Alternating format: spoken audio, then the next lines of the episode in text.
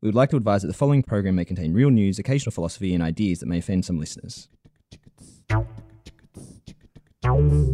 This is the future this week. On Sydney Business Insights, I'm Sandra Peter. And I'm Kai Riemer.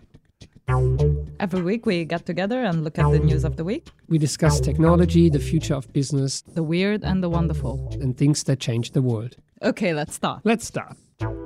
Today on the future this week AI and Shakespeare, the capitalism crisis, and cows in VR. I'm Sandra Peter. I'm the director of Sydney Business Insights. I'm Kai Riemer, professor at the business school and leader of the Digital Disruption Research Group. So, what are we going to do today? So I think we should do Shakespeare today. Shakespeare. Mm. No sun shall ever usher forth mine honours, or gild the noble troops that waited upon my smile. Go get thee from me, Cromwell. I am a poor fallen man. AI is coming for Shakespeare. You found a story. I did. Okay, well, that sounds great. Also, I saw capitalism is in crisis, apparently. Could look at that. Yeah. Yeah. And then there's a few other strange things. I think you pointed me to some cows that are wearing VR headsets. Yeah, in Russia. But also, I have intel which says that cows apparently are made to wear Fitbits as well. So let's look at that. Definitely, let's have a look at that. Okay, should we get started? Well, yeah, let's do it. So, Kai, what happened in the future this week? Well, Shakespeare. Our first story comes from MIT Technology Review, and it has the long title Machine Learning has revealed exactly how much of a Shakespeare play was written by someone else. So, the play in question concerns Shakespeare's Henry VIII, a play over which there has long been a suspicion that part of it was actually written by someone else. Hang on, we have to do this properly. So, this is a tale of drama and intrigue that starts in 1613. I think this is the furthest back we have gone on the podcast, other than, you know, general references to, you know, the Big Bang or things like that. So 1616 is when Shakespeare died. So this is the period we're talking about. Yeah, so Henry VIII was performed around 1613 on the banks of the River Thames in London, where the King's Men performed Shakespeare's plays. At the time, there was another quite famous in his time playwright called John Fletcher, who actually finished some of Shakespeare's plays after he died. And while Fletcher has disappeared from history pretty much as a playwright, by the 1850s, a literary analyst called James Spedding noticed remarkable similarities between Fletcher's work and some of Shakespeare's earlier work.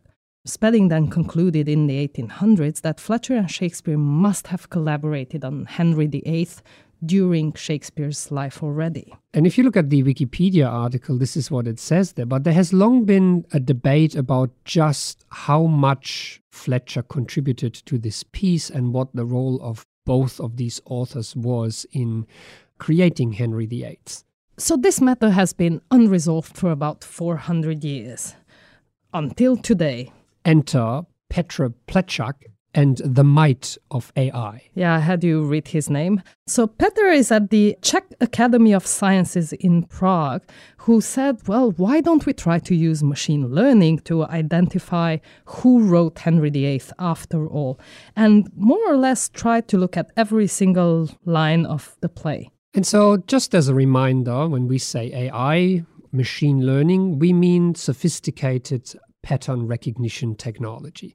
So, the kind of algorithm that you train on a body of data and that is then able to recognize the patterns that were picked up in that body of data. And we can obviously use this with images, and we know how we can train algorithms to spot and recognize objects in pictures. We can also use this for speech recognition. But apparently, it can also be used on something as subtle as the style of writing. Not just the words, but the style by which text is composed. And a short disclaimer here, just to say that, of course, an author's style can change throughout their lifetime and they can write in different styles. So, when the analysis was done, they ensured that they were looking at writings from the same period as Henry VIII. But once the algorithm was trained, it was applied to Henry VIII. And the results were really quite interesting in that they pretty much supported Spedding's initial contention that this play was written by Shakespeare together with John Fletcher.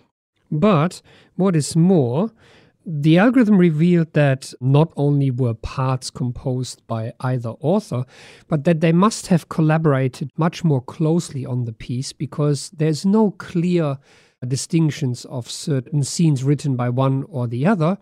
The change in authorship happened within scenes at the beginning and end of scenes, and so it's more like a fluent back and forth between the authors, almost as if they had an argument in their writing, and the machine learning algorithm created a beautiful picture, which is in the article that we're going to put in the show notes.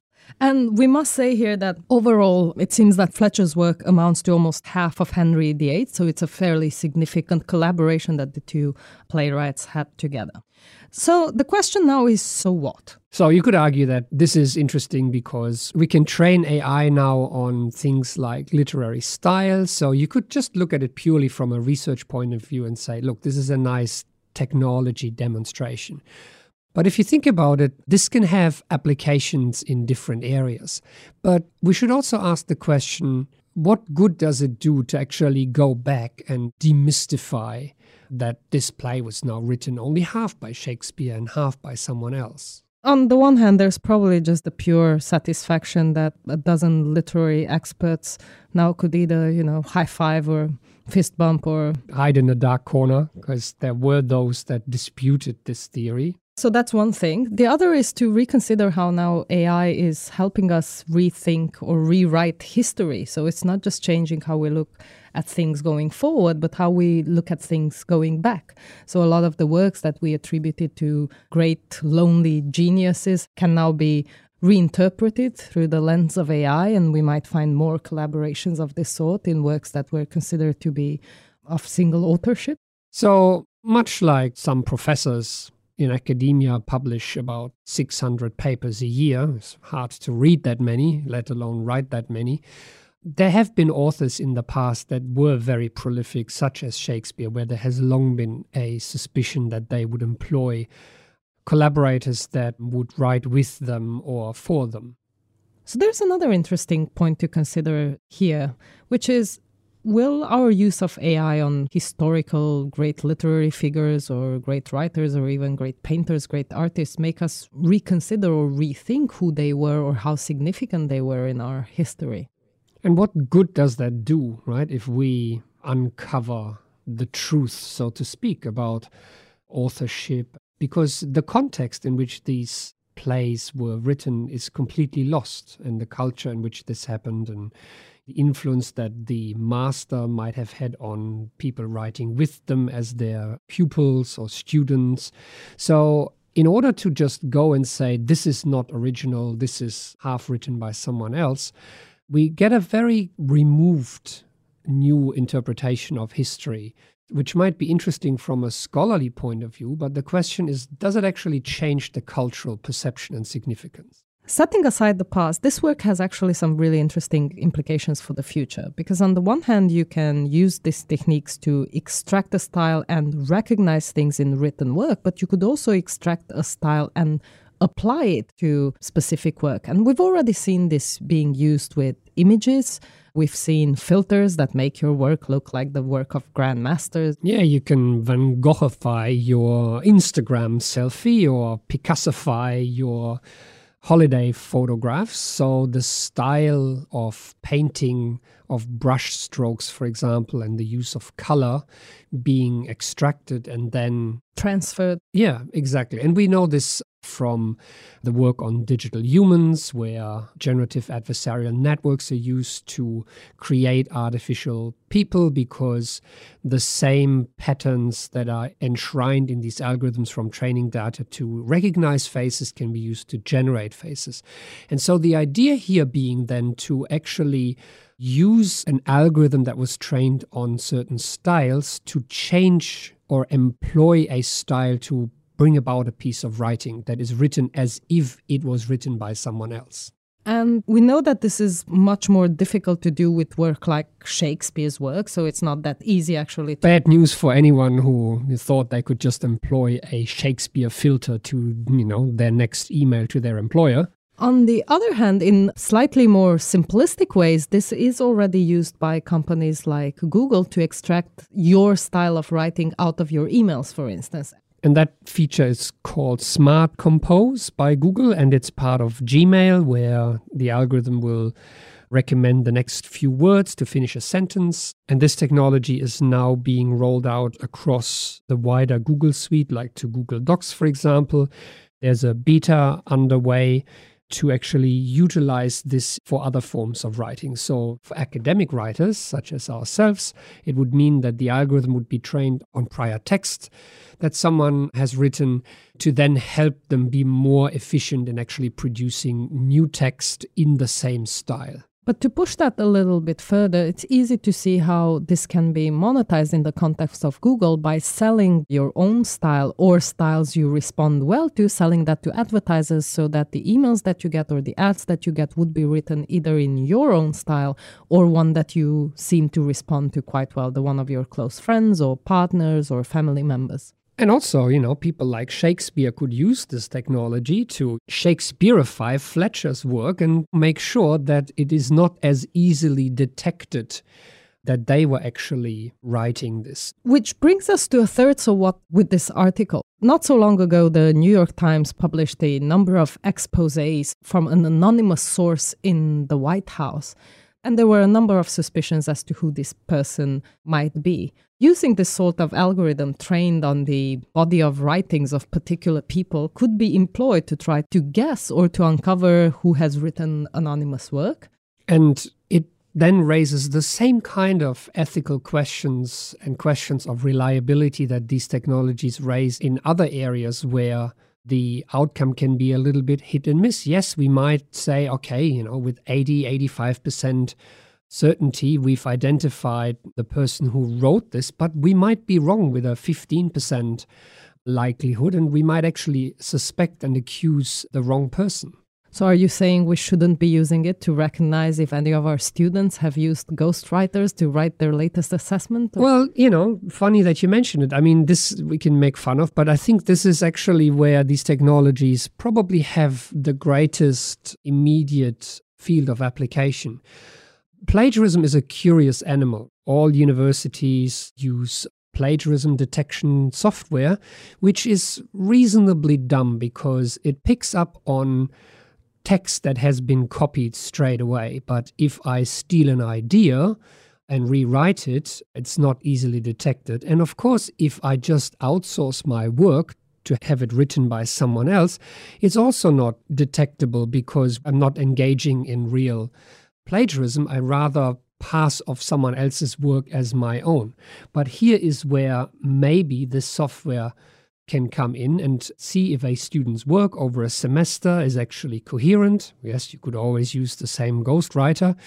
But also, if something that has been written by the student themselves, like in an exam, for example, exhibits the same style as other work that the student might pass off. And so you could imagine that this type of style extraction technology will make its way into plagiarism software in due course. Probably not before it makes its way into commercial applications with some of the large tech companies. Well, if it's possible to do, it's already in use in advertising for sure, and you know, creation of spam emails and the like. So, speaking of advertising, capitalism, our second story for today comes from The Guardian. The crisis of capitalism is not the one Europeans think it is, says Branko Milanovic. Over the past year, we've actually seen quite a number of articles crop up and, of course, a number of books on what has been termed the crisis of capitalism.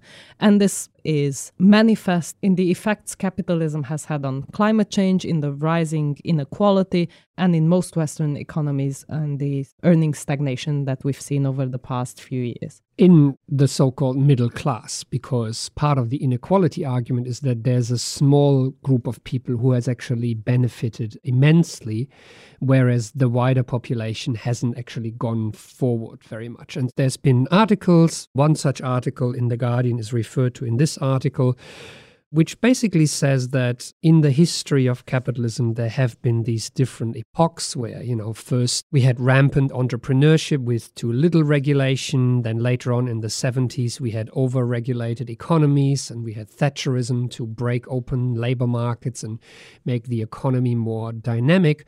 In 2008, then we had the financial crisis. And since then, even radical measures like quantitative easing and negative interest rates haven't really helped Western economies kick back into gear. And so the argument has been made capitalism is in crisis. So, this article caught our attention because it was claiming that, in fact, there is no crisis at all, that capitalism is stronger than ever and it's working exactly the way it's meant to. That is to say, it's now more geographically widespread than ever in history. So, if we think about the fact that we've got capitalism everywhere from Western Europe, the United States, all the way into China, various forms of capitalism where there are particular idiosyncrasies. And not only is it more widespread than ever, the author makes the argument that there are now aspects of life that have been commodified that have never been so before, and that has actually given rise to new markets and has made them objects of transaction. Hence, capitalism is more widespread than ever. And the article refers to things like, you know, making money from private cars in Uber, renting out rooms as in Airbnb, but also dating platforms, Facebook and advertising. So basically, all parts of our daily lives being monetized and turned into transactional markets. So, overall, capitalism has never been stronger. It's more geographically widespread and more spread into every single type of market than it has ever been before. Hence, the only reason the author claims we are even talking about a crisis is the plight of the middle class in Western economies and the rise of populism that are byproducts of capitalism working extremely well. So I think the observation that capitalism is everywhere, that monetization has crept into all parts of our lives, into practices that weren't traditionally transactional, and academia, by the way, is one of them, is a really valid one. But we've started discussing this. The author misses really fundamental mechanisms that are at work here, chiefly among this the influence of digital. So it is worthwhile pointing out, and the author recognizes as well, that capitalism has seen these sort of expansions historically associated with the Industrial Revolution. So we see 18th and 19th century when things like food or shoes or clothing or other things that used to be produced in the household, people used to make it for themselves, began to be produced commercially and became part of the market. In a similar way, he observes that today, you know, delivering food or shopping or walking your dog or driving to work has become commoditized, and the expansion of capitalism into these new markets has brought along something new. But he doesn't discuss the nature in which this has come about. So, enter here Shoshana Zuboff and surveillance capitalism the way in which data about our collective behaviors is monetized to commodify our everyday behaviors on digital platforms and to sell access to these behaviors and manipulate these behaviors for financial gain. So, the observation that comes through in surveillance capitalism, and we'll put the book in the show notes, is that. It's Going to be very long show notes. Uh, a big book. It's a very big book, but a very significant book that points to a new class of assets, which in Shoshana's words is termed behavioral surplus. That is the all the information about what we do and how we think that can then be traded for profit in new markets. But these markets are based not on necessarily producing this information, but rather on predicting or producing our new needs. So, what is crucially different in this case about surveillance capitalism is that there's a new form of exploitation that goes beyond kind of strip mining our data and everything about us, but it goes directly towards shaping or directing or controlling our lives. And it is at this point that we've realized that in order to really do this topic justice and unpack it, we would have to bring in a whole lot of other angles, such as the influence of coding and Silicon Valley, the way in which convenience and the quest for reducing friction and efficiency drives digital monetization of practices. Enter here Karl Marx and his musings in his later writings about the frictionless machine. Uh, the political every time we've seen these crises of capitalism, whether they were in the 1850s or the 1900s or the 1930s or indeed the 1970s, with each crisis, we've seen a political response, whether that was pressure from labor unions, whether that was governmental pressure that recalibrated capitalism. And we're not seeing the same sort of dynamics today. And that might be because the type of surveillance capitalism we discussed is slightly more insidious, slightly more opaque, or it might be because some of the consequences of this crisis go towards populism and towards fracturing the political realm as well. And there's even more angles, talks about data abundance versus the innate characteristic of capitalism to thrive on scarcity and how this is playing out around platforms as well as the observation which we had on the podcast previously around corporate inequality that most of the large organizations dominating digital capitalism are actually quite small in terms of employee numbers. And that has a profound effect on how we interpret this new form of capitalism. And so we decided that this requires a special episode on capitalism. Digital capitalism. So there's a whole bunch of things that we need to unpack and discuss to do this topic justice. And since some of you have sent us stories on this before, we encourage you over the next couple of weeks to send us any great insights, books, resources, papers, articles you've come across and we shall sit down in January and actually record a special on digital capitalism. But but before we go, yes, we have to talk about them. We have to talk about cows, Russian cows. So this article comes from The Verge and it's titled Someone is putting VR headsets on cows. And we want to know why. and we do want to know why. So, this is a moving story involving animals. And since Sandra absolutely loves cows, no stories with animals, if you haven't actually listened to the Halloween special, especially the Easter egg at the end, I urge you to. Sandra is still squirrels quite that shaken. got arrested in Iran for espionage. Yes. Yeah, yeah. No, I'm still shaken by your attempts to tell the story about Russian SEALs, Navy SEALs wearing with their little berets. Exactly. Yes. Let's not try that one again. So, but this one here, the subtitle of this article: "Real Virtual Reality or Just Fake Moose," and we should, you know, keep this pattern going. So, why is this happening? As I'm looking at this picture of a cow with a VR headset strapped to its head, you could of course, say, why wouldn't you do this? But turns out that in this experiment being conducted in Russia, VR headsets could reduce anxiety and increase milk yield in cows. So it literally puts them into a better mood. I'm still not convinced this is not entirely a marketing ploy. Well, that is possible. The question is to what end?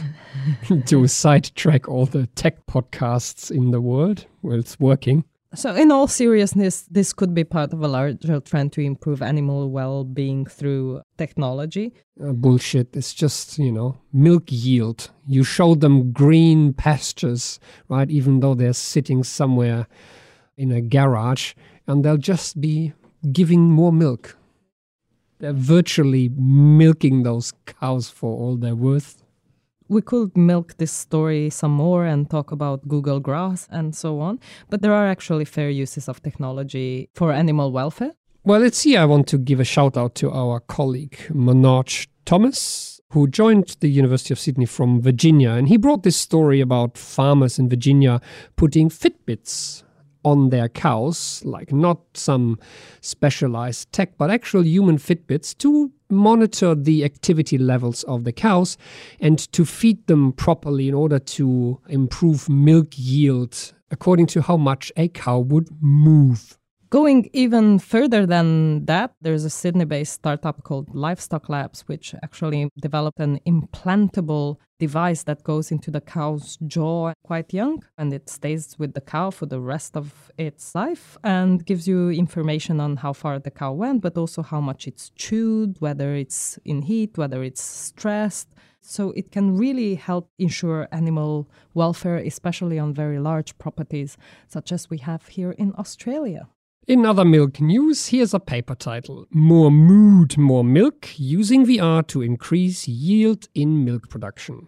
And now that's clearly all we had time for today. See you soon. On the future next week. This week? Yes, but next week. On the future this week. Next week. Thanks for listening. Thanks for listening. This was the future this week made possible by the Sydney Business Insights team and members of the Digital Disruption Research Group. And every week, right here with us, our sound editor Megan Wedge, who makes us sound good and keeps us honest. Our theme music was composed and played live on a set of garden hoses by Lindsay Pollak. You can subscribe to this podcast on iTunes, Stitcher, Spotify, YouTube, SoundCloud, or wherever you get your podcasts. You can follow us online on Flipboard, Twitter, or sbi.sydney.edu.au. If you have any news that you want us to discuss, please send them to sbi at sydney.edu.au.